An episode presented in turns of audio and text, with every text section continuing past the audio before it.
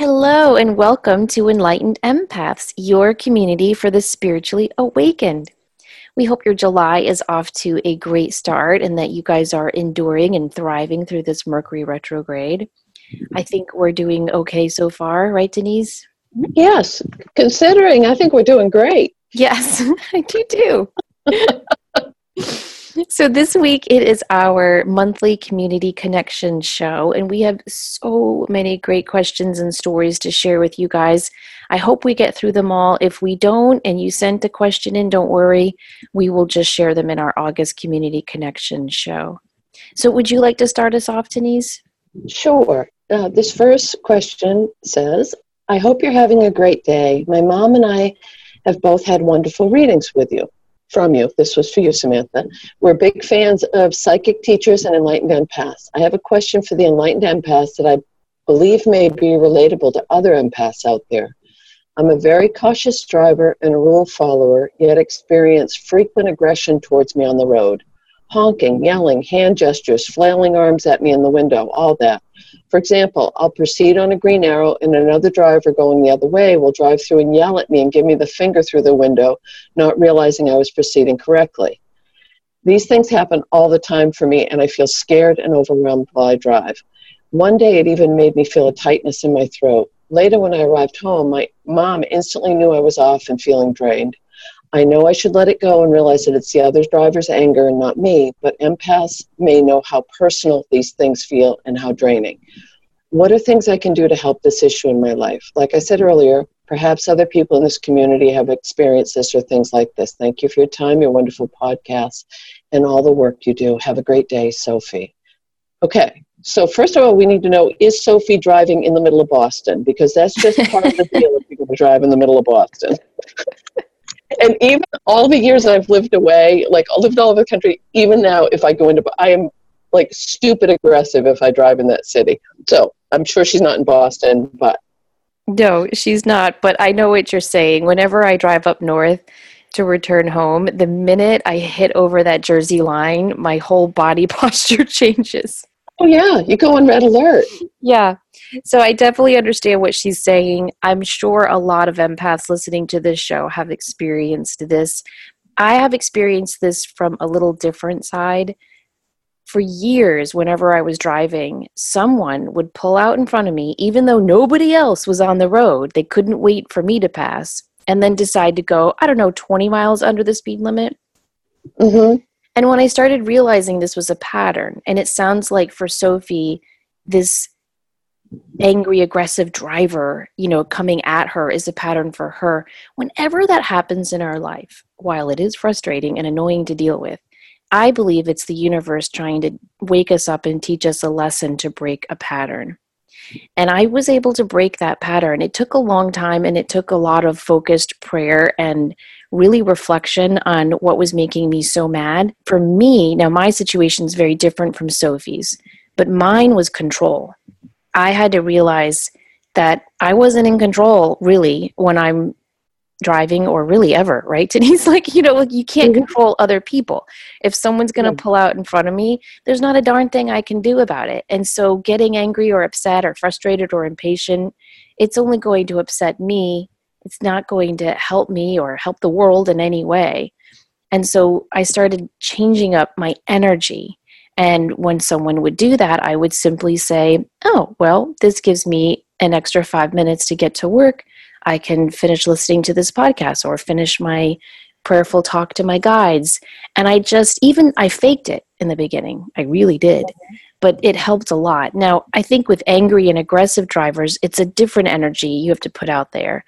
But before I let you talk about that, I just want to ask Sophie to look at the pattern. Like, is this happening in other areas of her life. Like for me, whenever I was around angry or aggressive people or just situations where I didn't have any control over how the other person was reacting, it would make me really upset. And when I surrendered that and recognized the pattern, it was really the first step to changing that anxious feeling when driving. That's wonderful advice. The other thing is that whatever vehicle we're driving in is an, it's an extension of our auric field. So if you're feeling aggression coming towards you in your vehicle, in your automobile, you extend your energy throughout the space of that car and or vehicle, whatever it is you're driving. And I think that it almost becomes more of a personal attack when there are aggressive drivers or people cutting you off or slowing you down. Because it's true, I'll react completely different when I'm in a vehicle versus when I'm like if someone bumps into me in the store or cuts me off in the store, I might be a little, mm, why couldn't you say excuse me? But I don't feel as violated as I do if I'm cut off in an automobile. Maybe because it's more dangerous in the car. Right. Uh, the the other thing though that I've done because I do travel quite a bit in vehicles is I'll picture like a buffer zone around this very similar to how we put our protective energy around ourselves to go into big box stores or busy places or concert venues or whatever. You can do that with your vehicle as well. And another thing I have done occasionally when I'm feeling anxious in the car is I will literally visualize uh, like a guardian angel flying directly over my car, very protective over the. That makes sense, right? You that yes. Visual. And I'll do that for my kids or people I love or people I know that are traveling long distances. I'll just visualize them in that safe space, but with angelic presence around them to help them get to where they're going safely. Yes, and you know I have a couple of stories, but I won't go into all of them because we don't have time. But when I was a little kid, I remember this one time we used to drive a lot for vacations and whatnot. And P.S., it was the 1970s, and my parents would smoke with the windows up because they didn't like highway noise. Uh huh. Do you remember those days? So my sisters oh, and I would ever, yes, like our sweater over our nose. But anyway, this one time, my sister, um, who was a bit of a worrywart as a kid, I think we all were, but she would always say, you know, angels protect us while we drive and get us safely to the beach or wherever we were going. And this one time she prayed that out loud, and um, we all prayed with her, and we weren't like a praying family, so it kind of stood out in my mind. And so we're driving, and I'm I'm on one of the window seats looking out the window, and I kept seeing what looked like a white sheet hitting the side of the car. Ooh! And I kept saying to everybody, "Oh my gosh, I do we have like a blanket, a pillowcase? Like what what's going on?" And finally my dad went to a rest stop and there was nothing there and i really i mean i was little i was like seven eight or nine but i really remember that and i do think when she called on the angels i do believe that they respond and that was an image of one of their I don't know, robes hitting the car or something as they flew alongside of us. Mm-hmm. Um, I've cool. also told the story many, many times about pink light, and so I won't go into it here, but really and truly, Sophie, if you just imagine pink light around you and your car, but more importantly, around all the cars you're going to interact in your day, that will soften anger tremendously. And finally, I would recommend that you put tiger's eye, black tourmaline, rose quartz, and or shungite in your car. Perfect. Okay, I'm going to read the next question. All righty. Hello, Samantha and Denise. You have both taught me more than I can express in one message. The recent show about anger and the empath left me feeling understood in a way I've never felt before. I am the one who says, you know what, it's my fault. I'm sorry. Here's a list of all the things that are wrong with me.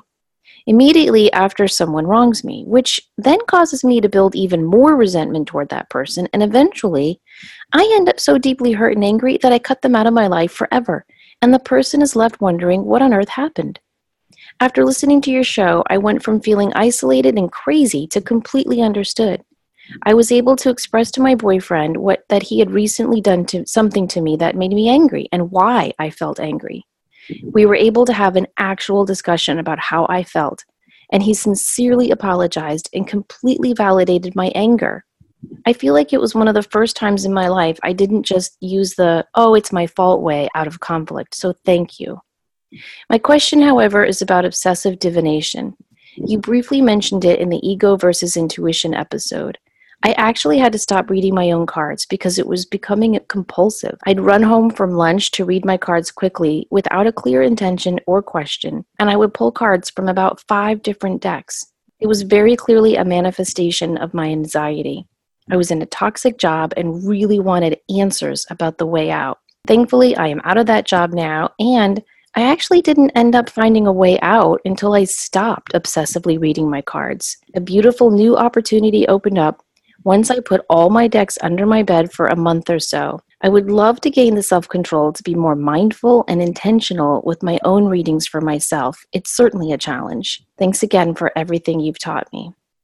Well, that's just a beautiful email. And, and I think we all understand that feeling of feeling anxious and caught and trapped in a job or a situation and just wanting someone or a card to say, everything's going to be okay on April 3rd of this year at this time you will get a new job offer. You know, I think that's sometimes what we're looking for. And what she's expressing here is the gift of surrender when she just surrendered to this worry and fear and put the cards under her bed that's when everything started to unfold as it should. One of the things I do for myself is I only give myself a reading two times a year.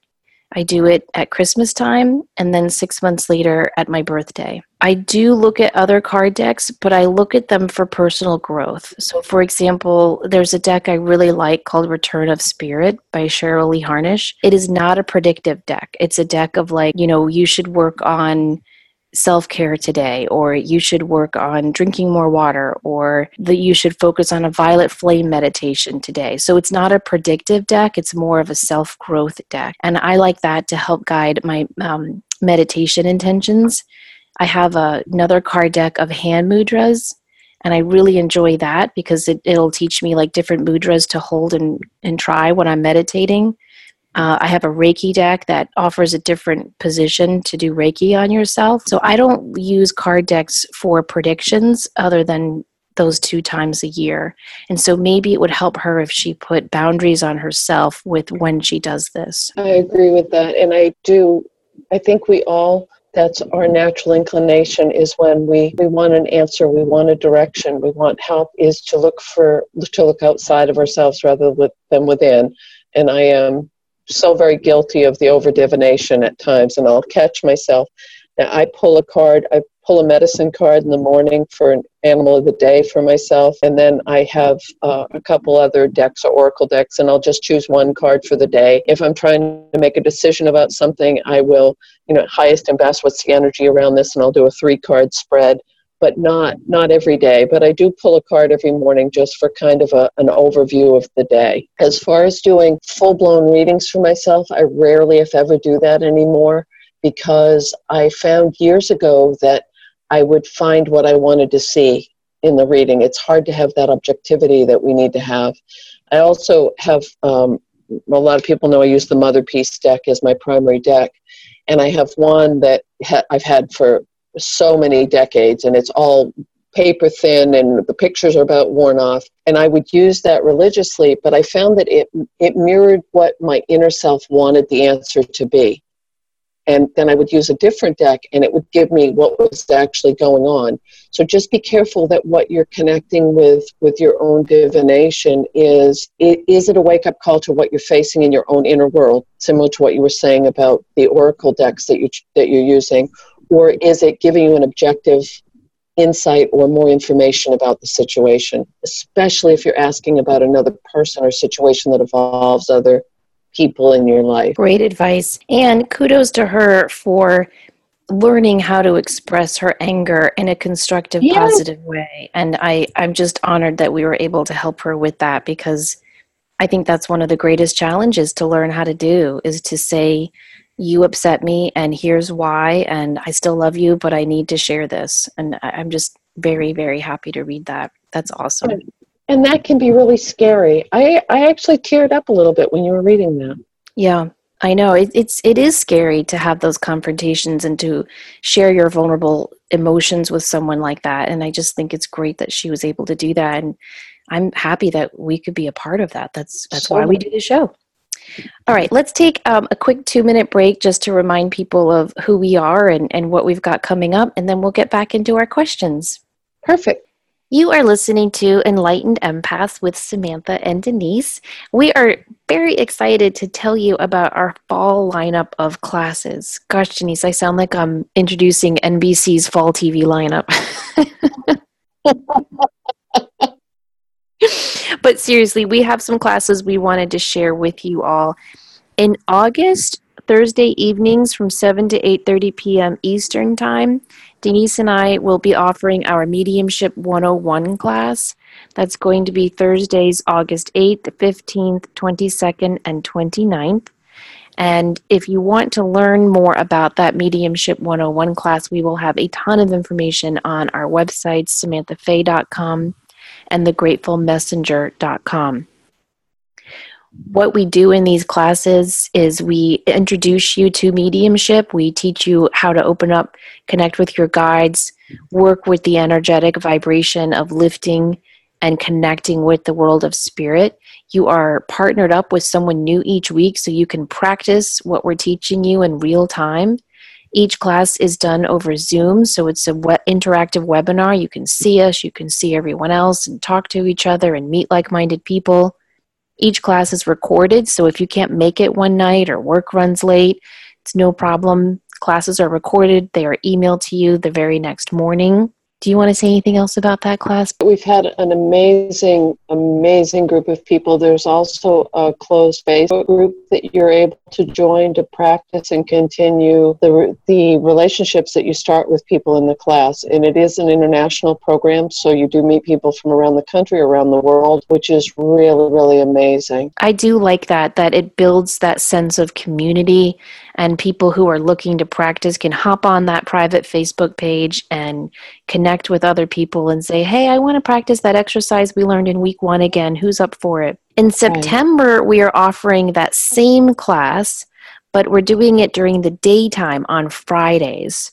So that class is going to be September 6th, 13th, 20th, and 27th from noon to 1:30 p.m. Eastern Time. So this was a good option for anyone who works from home or has a nice lunch break or anyone on the West Coast who can go to work a little late on Fridays or our international students. This might work out better for you all as well.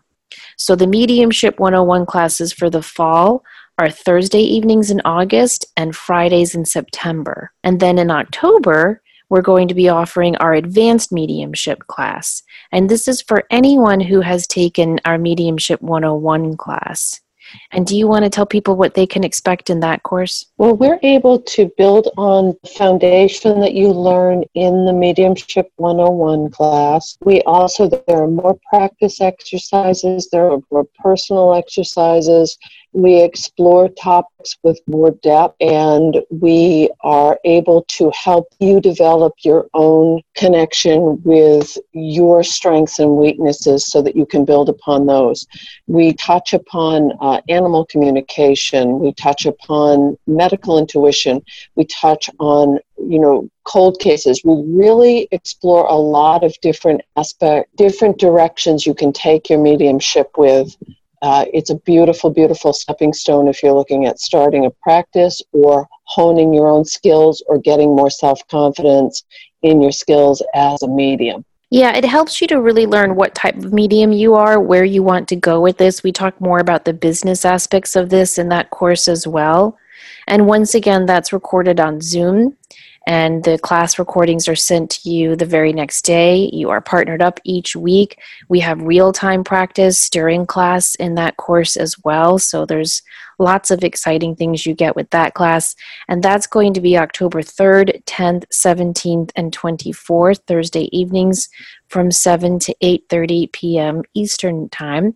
And we really hope that you join us for these classes. Denise and I have had so much fun teaching these classes and meeting our listeners and just watching the beautiful relationships that result from these classes and watching people really start to step into their light and build their connection to their gifts and the world of spirit. It's such an honor, really and truly, to teach these classes. I agree. And number one thing, it's a lot of fun. This will be the last time we'll be offering these courses in 2019. It will be after the first of the year into 2020 before we'll offer either of these, the 101 or the advanced class. So please go to either of our websites for more information and to see student feedback on those classes.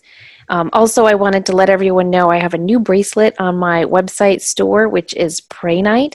Night is called the Prophetess Stone. It's a wonderful stone to wear. if you are looking to increase your intuition. It's also called the Healer's Healing Stone because Prehnite helps to remind healers to make time for themselves, to nurture themselves, and to practice self care. It's a wonderful heart chakra stone. And so, lots more information about Prehnite can be found on the store part of my website. So we hope you guys check out what we are doing this summer and this fall, and we really hope to join that you join us in our mediumship classes this fall. All right, let's get back to the show. Samantha, have you ever asked permission to f- perform distance Reiki from a person's higher self and or guides and been told no? I had my first encounter with this today. I believe that sometimes this is part of a life plan the person established before coming here, and therefore something they must do without outside help. Could this be the case? I was given permission to talk with this person's spouse about it and was told by the spouse that her husband has not fully come to terms with what's happened yet, but she's waiting for it to occur. Could it be that this is what's preventing me from helping him? I appreciate any insight you have with this. Thank you in advance for your time. Shelley. Yes, that has happened to me several times. When you are trying to perform distance Reiki on someone, what you do is you go into meditation and you ask that person's higher self, Will you receive this healing? If you feel or hear or see the word no, you are to honor that, obviously. It doesn't happen a lot, but it will happen. And, and the first time it happened to me, it was kind of shocking. Like, really? Who would say no to that? It's just nice, happy Reiki energy. But it does happen. And I think her feelings about this are spot on. He might just not be ready to receive this healing, or it might be a part of his karmic path to go through this for reasons we can't fully understand. Sometimes I think people's higher self say no to healing because that episode that they are enduring is a part of their soul growth. And I think that's one of the hardest things for a healer to really come to terms with is when someone either subconsciously or consciously rejects healing. But it's yeah. all a part of the process and we have to honor it. We have to just simply think of think of yourself as as a flashlight. You know, if if you shine your light in a in a dark corner, that dark corner can say no to that light and not want to be lit up. All we can do is keep turning and sharing and growing and sharing our light and hope that it's received where it's supposed to be received. But it's I, I think that's a really hard one to deal with when you get that no but we have to honor it. And we can't always understand why. Right and especially because i think that reiki energy work is such a connection to divine and such a healing energy and to have a higher self or someone choose not to be a part of that. But I agree with everything that you said about it aligns with what we always say in readings. It's subject to change and free will and, and I you can't peek in people's psychic closets. You can't I mean it's it's an honor thing. It's a, an ethics and an honor thing. So really pay attention to that. I agree with you 100%. Well, our next question says Good afternoon. Thank you so much for doing a series on narcissism. It has been very helpful. When you talk about narcissistic partners, it is my understanding that there are differences between male and female narcissists. Can you please discuss the difference? Well, I did respond to this question in email personally, but what I said to her was, I don't think there is a difference. I know that most people think male narcissists are more overt and aggressive with their narcissism, and female narcissists are more passive aggressive. But I, in my experience, I have seen it cross gender, and I don't really think you can say all male narcissists do this or all female narcissists do that. There's many, many a male narcissist who is uh, what I have been told is called the martyred victim. Mm-hmm. Or the martyred narcissist, where they kind of use that, oh, pity me, as a way to engage their narcissism. And so I don't think we can assign gender to this. Do you? I agree. I agree with what you're saying. It because it's similar to me of no matter who you choose to be with in a relationship, and I'm talking about a, a committed monogamous relationship with a partner person. It I wish people would realize it doesn't matter who you choose or how you identify or what your gender preference is. It doesn't matter because you still have to go through all the same stuff in relationship. And to me, it's the same thing with narcissism. There are people who are wired that way and there are people who aren't. The nuances and, and it being similar to being on a spectrum. So I think that it's it, it may identify in different ways depending on the individual, not so much the gender. Yes. You know, I remember years ago when I was first married to Mike, who was a police officer for almost 20 years, he came home and had this pretty big gash on his head. And I said, Whoa, looks like a tough day at work. And he told me they got a domestic violence call. And a lot of times you don't get a lot of information. You know, dispatch will just tell you, like, here's the address, we got a domestic call. So he goes in and, you know, furniture is everywhere. It's a chaotic scene. Uh, no one's around. And he finds this man hiding under the bed and he is battered. Mm-hmm. And you know, he eventually found his his wife out in the backyard. She was cooling off with a cigarette and a beer, and uh, she then attacked the police. And the story was so shocking to me. And he said, "Oh no, no! Like I say 30% of our domestic violence calls are women against men. Mm-hmm. So it, it, it happens and it's not so i just think we can't say like men are this way females are this way I, I really do think especially as our consciousness elevates we are starting to move beyond gender identification in, in a lot of ways but narcissists they cross all the lines and, and you'll have a passive aggressive male narcissist or an aggressive female narcissist so you just got to be on alert for that. All yes. right. Do you want to read our next one? I'd love to. It says, "Hi Denise and Samantha. I was going to see if you two could answer a question in your next Q and A. As this is something I've been struggling with as an empath for such a long time. The p- political state in America is very rough right now, and all the talk of cruelty being, being dealt towards people at the border is circulating heavily. As an empath, I found myself slipping into depressive states. I think it's worse because I have three young daughters, one of which is only six months old, and imagining my own babies in a place like that breaks me. I've been meditating, gardening, bonding with my crystals, and just trying to be positive, but I'm really, really struggling. Do you have any further advice for the spirit of people like us? Thank you again for all you do. I can't express how much your podcast saved my sanity with my PPD this last pregnancy. Um, I love that she's being proactive and taking care of herself and regrounding her energy and doing things that are um, bring a, a sense of safety and security into her life. I also think that we're, um, and I, I say this a lot, and I truly believe it in my soul anything that we can do to raise our own vibration and help someone else raise theirs is a key to breaking this darkness and polarity that's going on in the world right now. I, I have a quick quick when my son was a baby it was uh, my oldest son was a baby there was a, a case and uh, he was the same age as this baby who had been brought into an adoptive home. And then the biological parents came back and said nope we want our baby back. And i remember the raw fear and grief and anguish and heartache i felt at the thought of I would do anything humanly possible to protect my child and not let anyone come and take him. And I so I have empathy and compassion for anyone, anyone who's trying to, to protect their babies. But I think that as an empath, we feel that so, so, so deeply, and being very selective about not overdosing on media and, and news is vital right now. I agree. And I also think not engaging the opposing people. Yeah. Do you know what I mean? I was at a yeah. social gathering and there were a couple of people there who were talking about this wall and they were in support of it.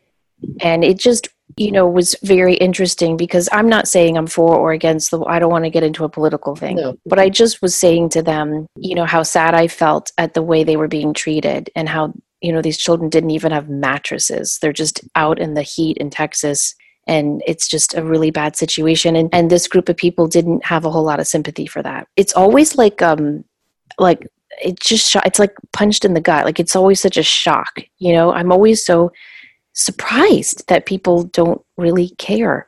So i, I don't think i'm a very well informed educated debater. And what i have learned is you can't debate in this situation. Do you know what i mean? Like I think I think they kind of feed off that and enjoy it. So I would say don't don't engage in a debate.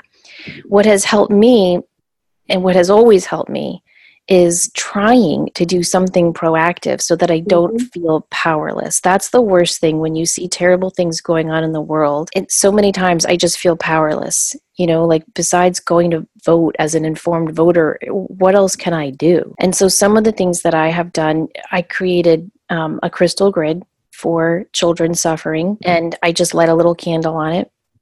And i didn't do it for this situation. I, I i just did it for all children because it started back when i read about the kids working in those factories i'm sorry in the the cobalt mines in africa. And so every time i look at my iphone i i kind of feel guilty you know?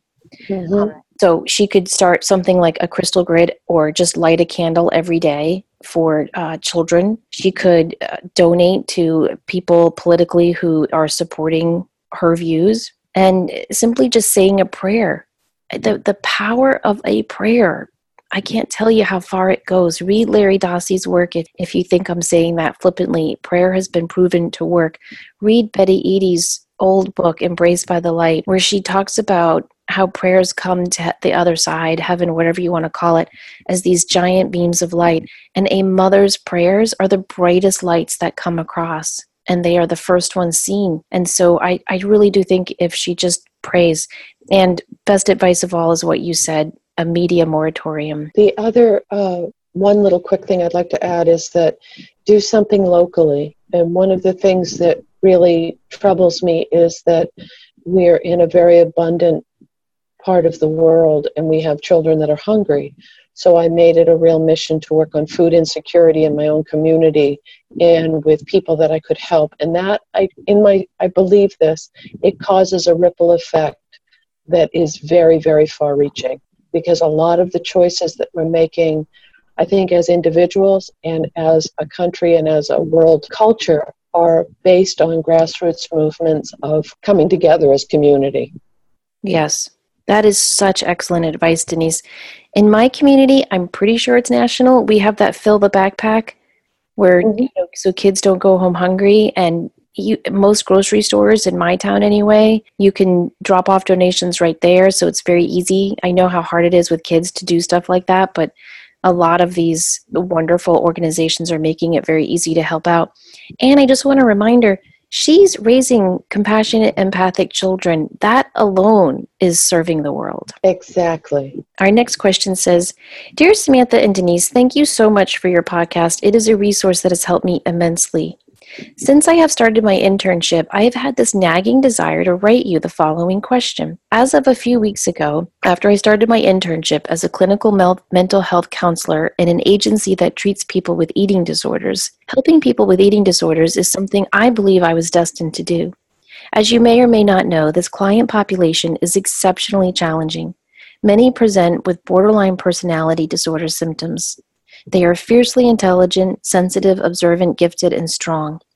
They are people who I believe, once healed, can make a monumental impact on the world. I know this because I was once in their position with my own eating disorder. I'm wondering if you can share any advice or practices for me to protect myself and clear any negative energy that may latch on to me while working with these clients. I understand that people with borderline personality disorder can be energy vampires as well as people with eating disorders. But my goal is to approach them with light, love, and curiosity rather than guardedness.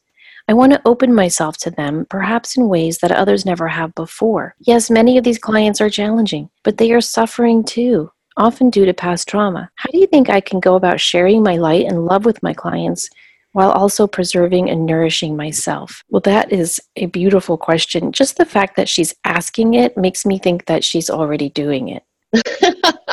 That's exactly what I was thinking. It's exactly my words. I was going to say, you're already doing it, sweetie. Keep keep lighting the torch and leading the way. Just the fact that she's seeing these people for who they're not. She's not seeing the disorder. She's seeing the intelligence, the sensitivity, the giftedness, the strength. Love, love, love this question. I do too. You know, when I worked with that challenging alternative high school, my first year of teaching, we had the last part of the day was group therapy, and we had a wonderful intern who was a, helping the the counselor there, and he helped me so much. One of the things that he said is when the kids push back and react, as they will do, don't react because that's why they're pushing back is they want to get a reaction out of you. So when they are negative or challenging or rude, just don't react, shrug it off. And when they are positive and kind and nurturing and helpful, then you react and you make a big deal about that. You know, kind of like the old adage compliment publicly, criticize privately, you know, right. or reinforce the positive, de emphasize the negative. That helped me a lot. Uh, I also think doing any psychic protection techniques is still going to be important in this environment because even if these people that she's helping are well intentioned, that's a lot of chaotic energy flying through that building. So I would recommend that she always surround herself in white light and the pink light, take her shoes off uh, as soon as she comes home just to physically make that delineation of I am no longer at work, disconnecting from energy from work. I also think she should create a validation journal. Now, you and I all often recommend a validation journal for intuitive students so they remember when they got stuff right and they can start to build their confidence. But I think as an intern in this wonderful facility and work that she's embarking on, she should start a validation journal with that and write down when she was able to connect with a client, when she was able to get through a barrier of a wall someone was putting up, so that when she does have difficult days, she can remind herself that she's doing really, really good work. And I'd recommend that she have a sage spray in her car and in her office. I'm sure she can't sage at work. that would be a little weird, but she can make her own sage spray or get one um, and and just spray so that she can you know clean and clear that energy within and around her as much as possible I'd also recommend that she have strict work hours. And I don't mean that uh, literally, like only work eight to five. I mean, have strict work hours in her heart. I know you are the same as me, Denise. We carried a lot of our students home with us in our hearts. Mm-hmm. And I had to really learn how to shut that down and to just say, nope, they are staying at school. I am leaving them there. I need to focus on my family. And doing little things like taking my shoes off in the garage before walking in would remind me I'm leaving work outside of this home. It can also help to physically change your clothes. remember when you, uh, I'm old, so maybe not. It used to be you'd have play clothes. You'd come home, you'd take off your school clothes, you'd put on your play clothes, you'd go out yeah. and play. And I read this probably the last year I was in, in my teaching job, is it said come home and literally change your clothes into something that is signaling your brain, okay, I'm done with work, now this is my time. And it really made a difference because I would get home and I'd be depleted and just be like, oh, I just want to sit in this chair. And, and, and I would change my clothes. And then all of a sudden I'd have this new burst of energy. And it would kind of mark the difference between my work life and my home life. Great advice. And, and also, I just want to say the one of the four agreements from that wonderful book of the same name is don't take anything personally. This has been my hardest agreement to work on, but every time I focus on that agreement, everything in my life goes better. If you try really hard not to take anything personally, even the good stuff. So let like for me personally, let's say the client emails me and says, That was the best reading ever. You're amazing. You're so gifted. You're wonderful. Blah, blah, blah. I can't take that personally because it's not really coming from me, it's coming through me. But I have to promise myself that the opposite will also be true. If someone emails me and goes, That was the most general, bland, blah reading, I can't take that personally either. That's hard. It's really hard. It's really hard, but at least focusing on it is incredibly helpful.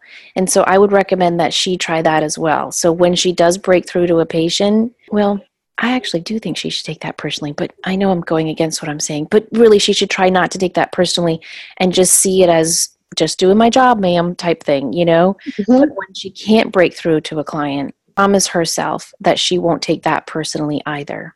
Perfect. Our next question is Dear Samantha, I'm just listening to your podcast, Navigating Judgment, from May 14th. You were wondering about why you're personally hurt when someone judges you for working as a psychic, but when someone would judge curly hair negatively, it wouldn't bother you, although you're strongly identified with having big curly hair. I think the difference is that you didn't choose to have big curly hair, you were simply born with it. But you did choose your career as a psychic, and a choice is always something that can be challenged. To me, it makes perfect sense that you wouldn't be bothered by the former but feel bad about the, the latter. You know, I found you through the podcast Psychic Teachers, which led me to discovering enlightened empaths as well as Deb and Friends. And I'm so grateful for the myriad of topics you talk about and for sharing all of your knowledge and wisdom. Thank you so much for your podcast and all your work. The world needs your light, so please don't think you need to hide it. I'm grateful that you're so honest to share your difficulties with being a psychic because it makes you so much more authentic and real. Sometimes light workers have these overly positive vibes. They talk as if everything is awesome and love and light, and that you can manifest anything anytime in your life. And if you have a bad day, just be the light. But let's be honest, it's just not that easy. Thank you for being so down to earth. Well, that's a lovely note. I know, and I just want to say I did not put this in here to be like, look at me, everyone. I put this in here as a reminder to us all that when we are our authentic self, that's when we are best sharing our light. Because I have to tell you guys so many times when Denise or Deb and I hit stop record, how many times, Denise, have I said to you, I think you should edit that story I shared? right? Because it's so scary to share who you really are. Vulnerable. Yeah. And so I just really loved this email and I thanked her so much for it because of two things. One, it's a reminder that it's okay for me to share my fears and insecurities on this show. But also, I never thought at all the way she made me think in that email because I have never looked at being a psychic medium as a choice. The way it unfolded for me, it did not feel like a choice. It mm-hmm. really didn't. The way it just happened and the work just kind of fell into my lap. I, I never looked at it as a choice. But when I read her email, I thought, no, you did make that choice. You chose to walk away from teaching English. You chose to set up an office. I I did make that choice. And it was just really interesting to think, yeah, I I did choose this. Holy shit, I did choose this. yes. There's a tip with this once you realize it's a choice. I know. But then, though, to, to validate that for you is if you're intrinsically wired in, to be very psychic or very intuitive, it's just who you are. So making, yes, you choose to be more public with it, but it's also more or less just showing your true self to the world. Yes, exactly.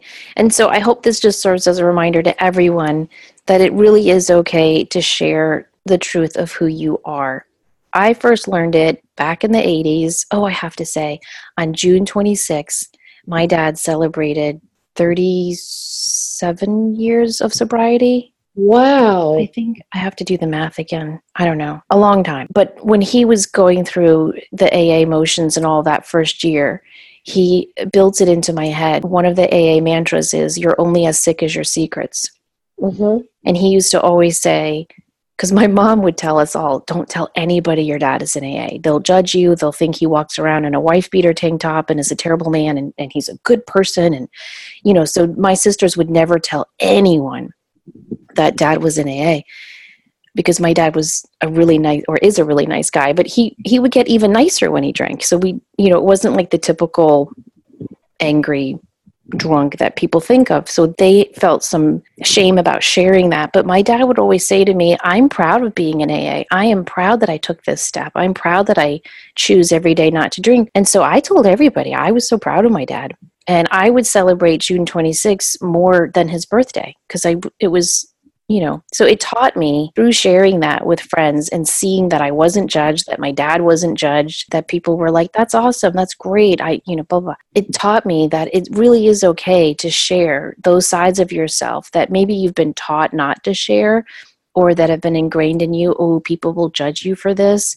And so ever since i've been kind of an open book but i do i do still struggle with how much of an open book i am. So it's nice to have emails like that you know, it was a and, and very well deserved as well. Oh, very, right very, back at well. you. Well, we have about 12 more questions to go, and we are out of time. so we will uh, save all of these and we will share them in our August community connections because I'm just scrolling through. We've got so many great questions, but I promise we will get to them. Um, and in the meantime, we hope that you guys have a really happy, safe, constructive, and restful rest of July because this is a doozy of a month. But hopefully, from our astrology show, you learned that there's so many positives about the different energy going on this month. I am choosing to take this Mercury retrograde and all those other planets we talked about that are in retrograde as an excuse to kind of tune out a little bit more than I normally do and try to rest and take some time to myself more than I normally would. And and I hope everyone can do the same and really use this month to rest and recharge and just do something fun. So, have a great week. We will be back with you next Monday. As always, don't forget to show up, do great work, share your light. Take care, everyone. Bye bye.